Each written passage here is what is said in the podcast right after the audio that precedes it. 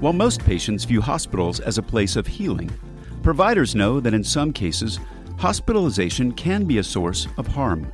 Medical errors are the third leading cause of death in the U.S., and most occur during hospitalization.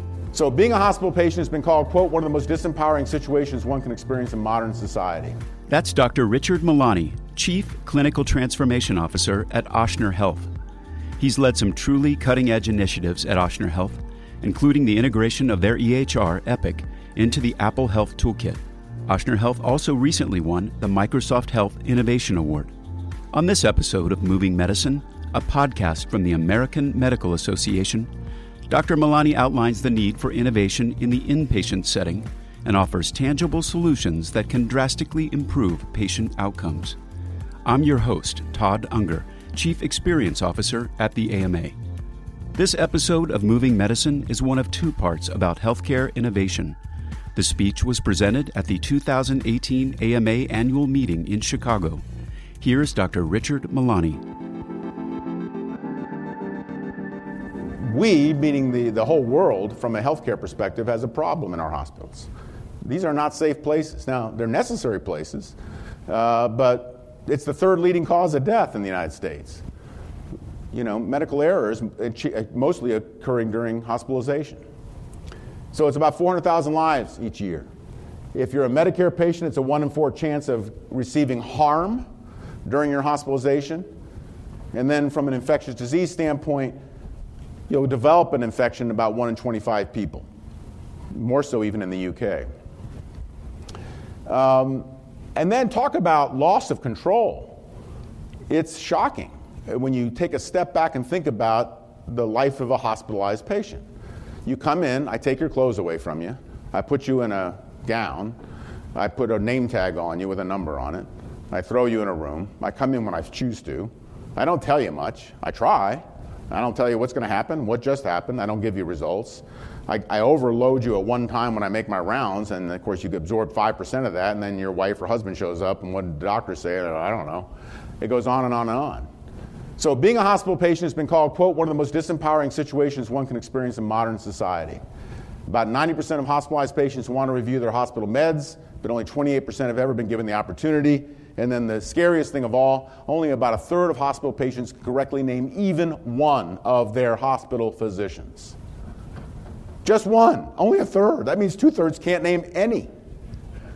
And some of us have grease boards, and a lot of good that does. It's Dr. and there's 100 people walking in with coats in and out, and I don't know who's what and where. I mean, that's just the way it is, right? Um, about 20% of patients experience adverse events within three weeks of discharge. Discharge in the post acute period is a really scary place.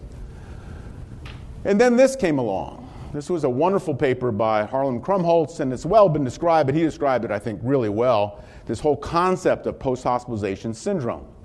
And if you're not familiar with it, let me describe it for you quickly. It's an acquired period of vulnerability derived from the allostatic and physiologic stress that patients experience in the hospital. What do we do to them? Well, we certainly don't let them sleep, that's for sure.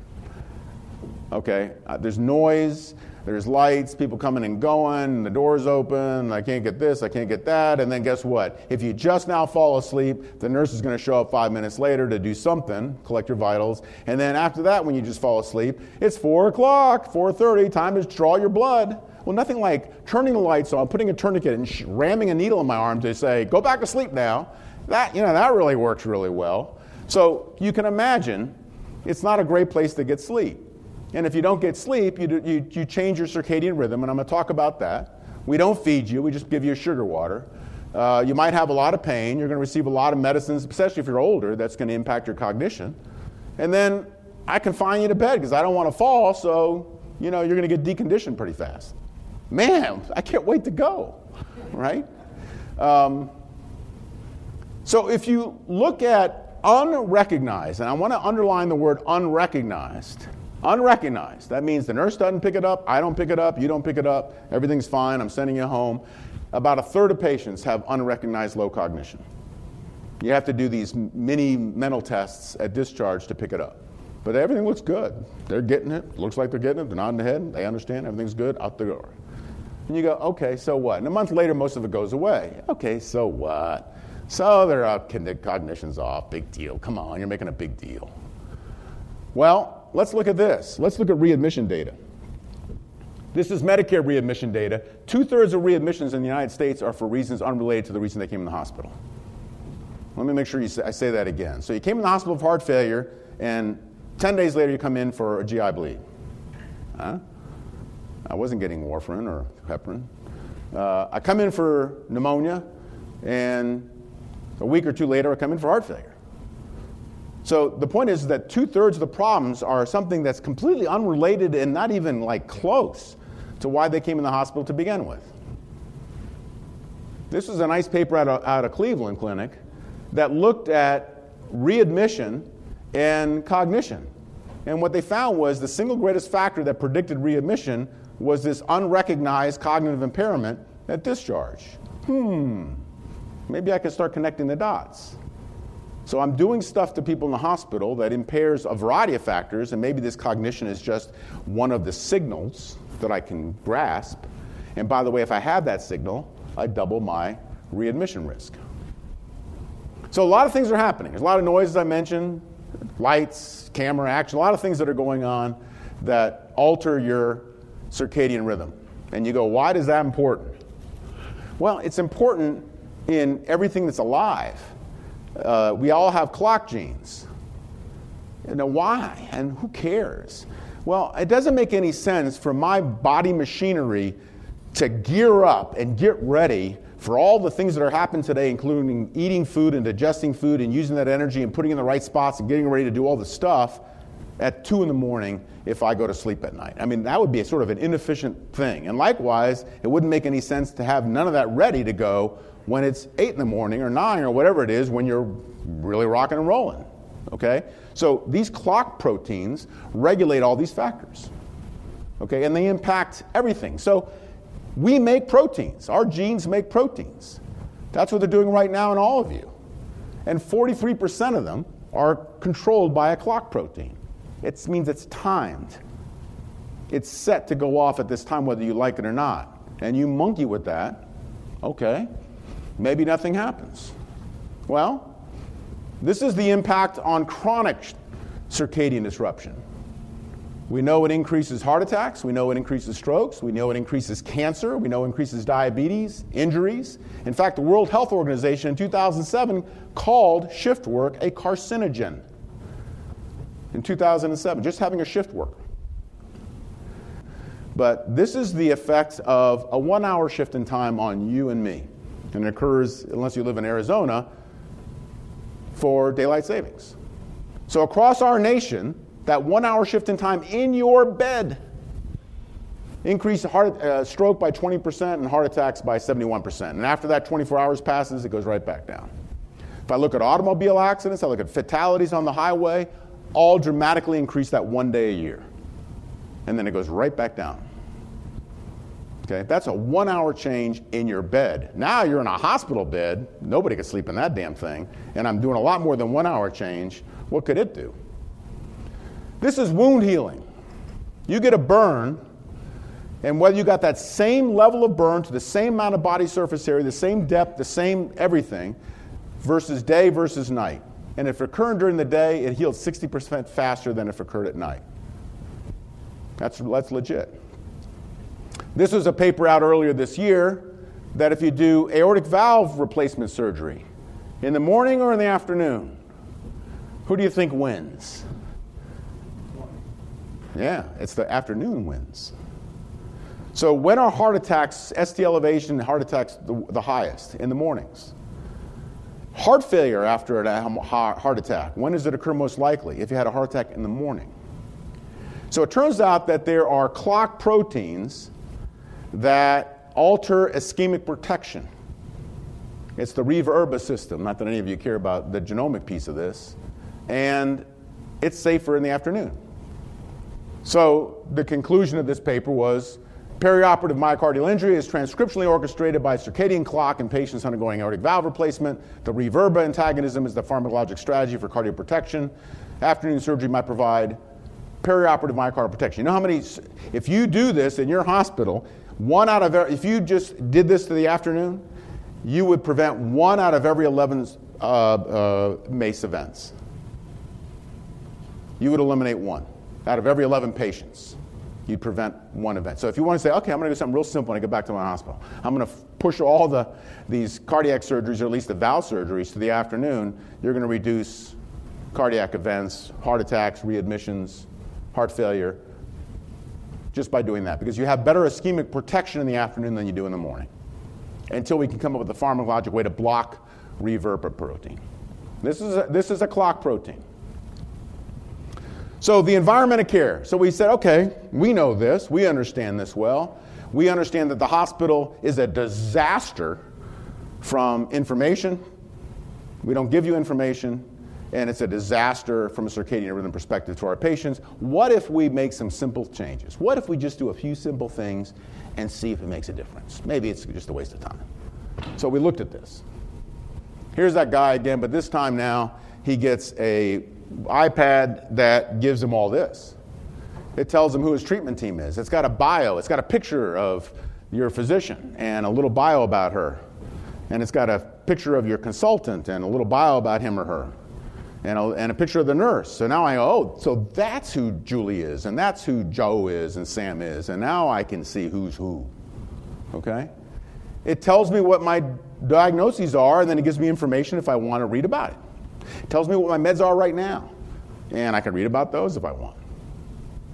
It tells me about the upcoming schedule. Oh, I got a CT plan for this afternoon. I got a whatever, a cath or a pacemaker, whatever it might be. And moreover, it's giving my results real time. So I had labs done this morning. When they come back, I get to see them too. And I had vital, anything, there they are. Real time. Moreover, I can record the conversation with my doc. I mean, I don't know about you, any of you that make rounds, but I can tell you this happens all the time. I'm making rounds and they go, oh, doctor, you just missed my wife. She was here waiting for you, and now she's down getting caught, whatever. And I go, okay, I'm going to try and weave my way back again, but let's go over what we're doing and what we're going on. They just hit record. They play it back for themselves because they can't remember everything I told them as much as I want them to, and they play it back for their spouse or whoever it might be. Um, educational resources, schedule, diagnostics, etc.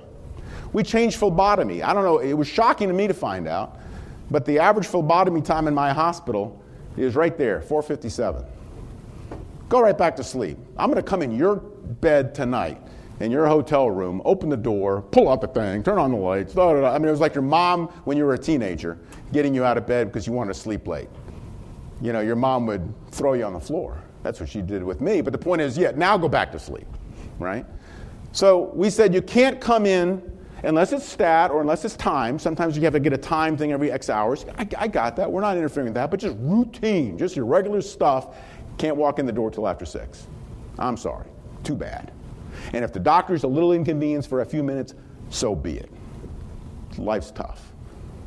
Okay, our job is to improve patient care, not to make my coffee just the way I like it every single time. Don't get me wrong, I'm not against docs, but the point is, let's not, you know, put the tail before the, the dog. Okay, so we change it till after six.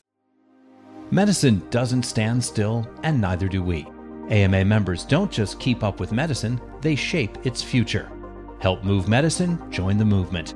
Visit ama-assn.org slash moving medicine. Now, I didn't get into the whole lighting, but there's things called intrinsic photosensitive retinal ganglion cells that we all possess. It's the third receptor in your eye. I always thought there were two, and now I learned there's three, and these things are how you change your circadian rhythm. So all I got to do is expose you to a little blue light, which is this, white light, blue light, and it changes my circadian clock. And that's why, like your like your iPhone or you your laptops have that sort of you know nightshade they call it. Well, they can figure it out. We can't even do it in our place, so we put in red lighting in each of the rooms. And so if the nurse has to go in there just to change an IV bag or do something where they don't have to wake you up, that's the light they use. So it doesn't in fact impact those intrinsic retinal, retinal, photosensitive, retinal photosensitive ganglion cells. You won't believe the noise that occurs in your hospitals. And you don't know until you measure it. So I started measuring and it was like, oh my God. So you know the World Health Organization actually has a recommendation that our hospitals be under 40 decibels at night? There is. It's been that way for years. I didn't know anything about it.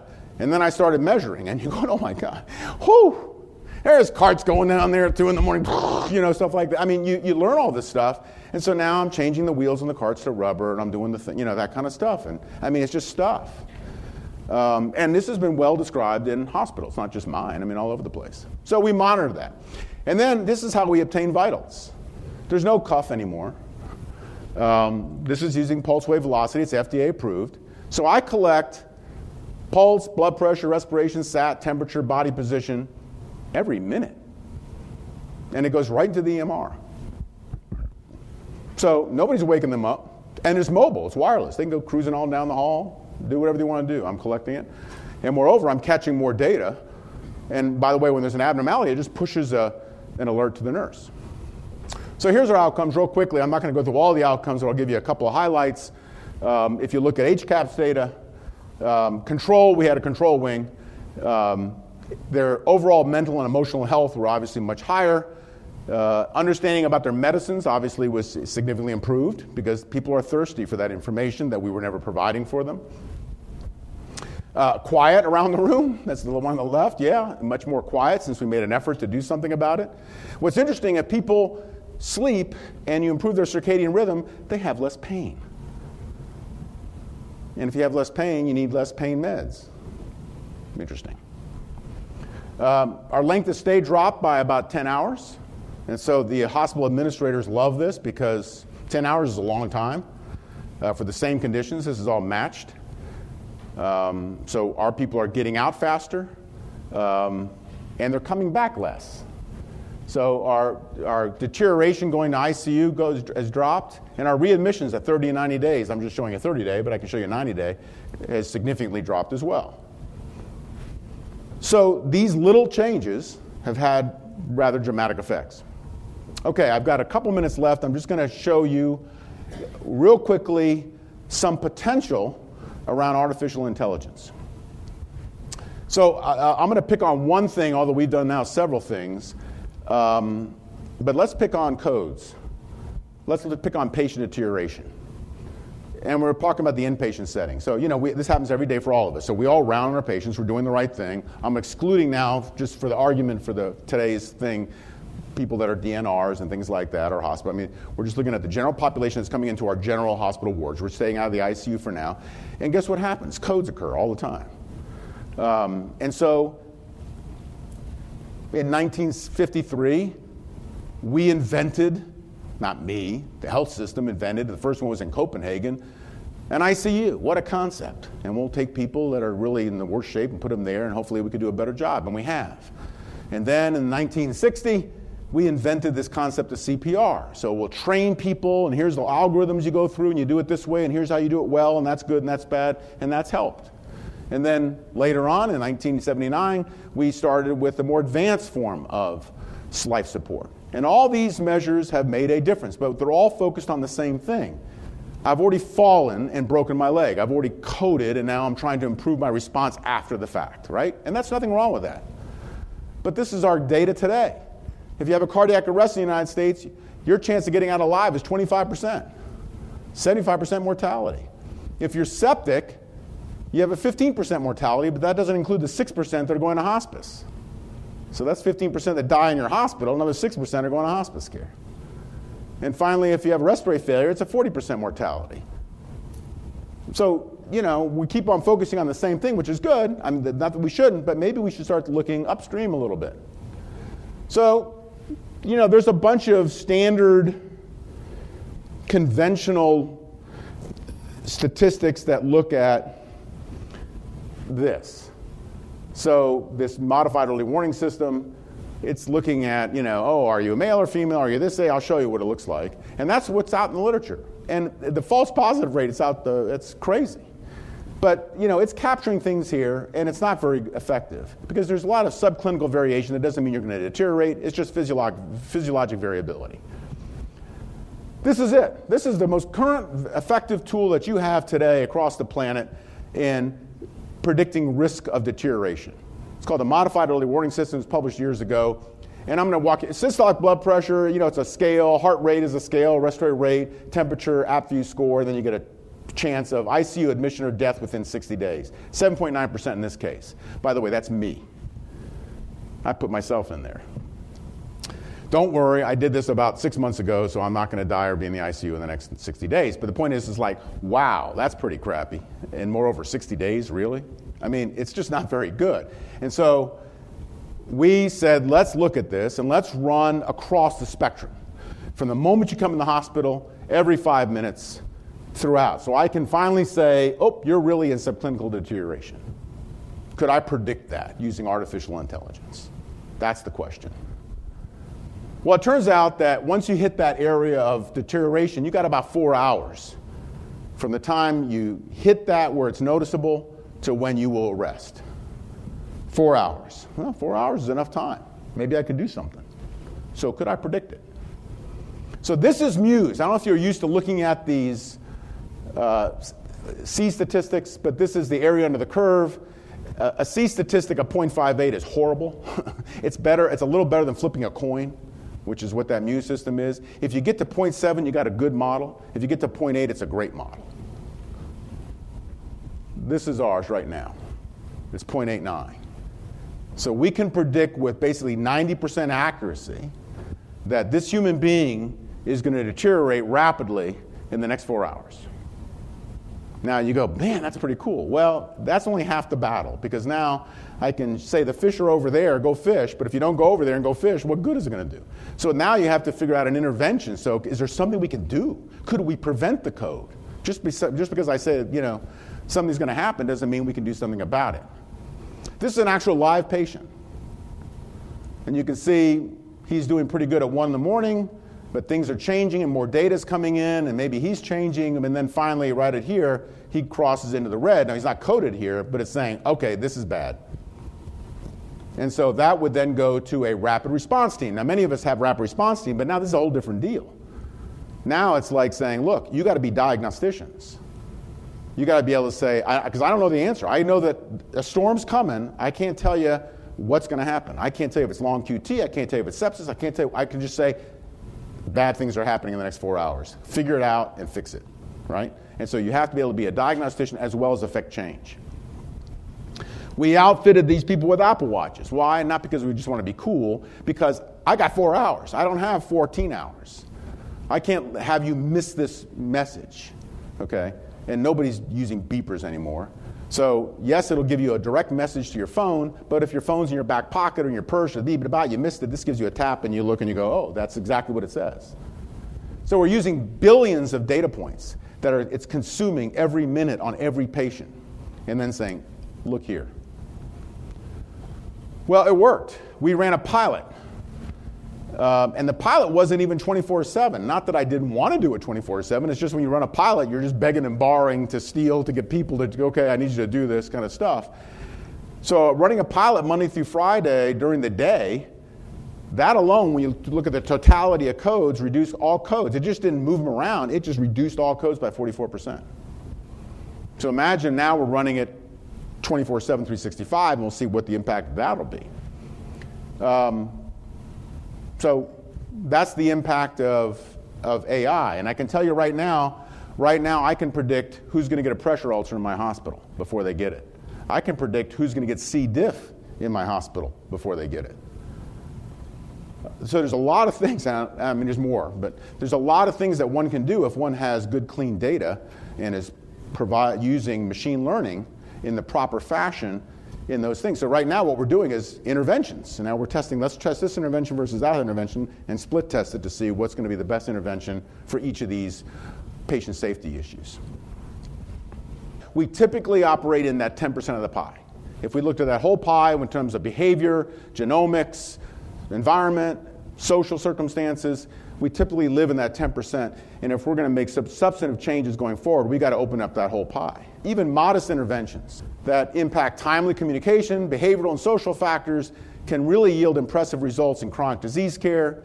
And finally, hospitals function to maximize efficiency of operations, sometimes at the expense of patient safety and quality. They don't do this on purpose, they just never realize it did. Opportunities are bound for improving outcomes and satisfaction.